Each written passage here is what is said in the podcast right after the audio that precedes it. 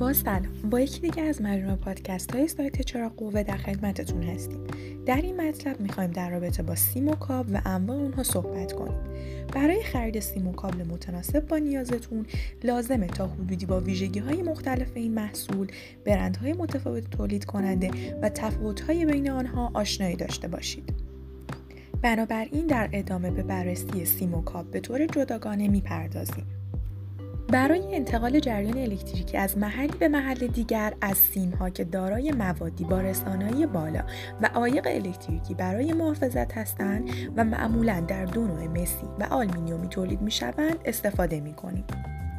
انواع سیم ها شامل سیم مفتولی یا سیم خشک، سیم افشان یا سیم نرم، سیم نیمه افشان، سیم نایلونی، سیم ترانس و سیم ارت می شوند.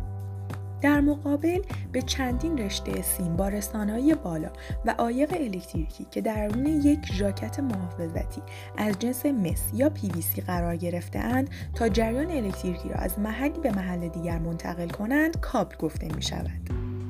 انواع کابل ها نیز بر اساس کاربرد، ولتاژ و رسانایی به چند دسته تقسیم می شوند.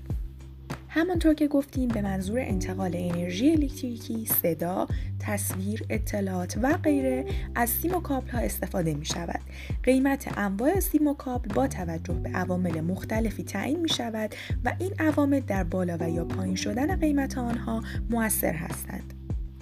یکی از عوامل موثر بر قیمت کابل ها مواد اولیه و هزینه هایی است که به منظور تولید آن صرف می شود.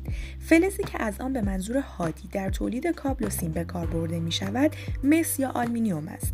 این فلزات رسانا انعطاف پذیر و خالص نیز هستند. قیمت جهانی این فلزات بر روی هزینه های تولید و فروش سیم ها و کابل ها تاثیر مستقیم دارد. ممنون از توجه و همراهیتون.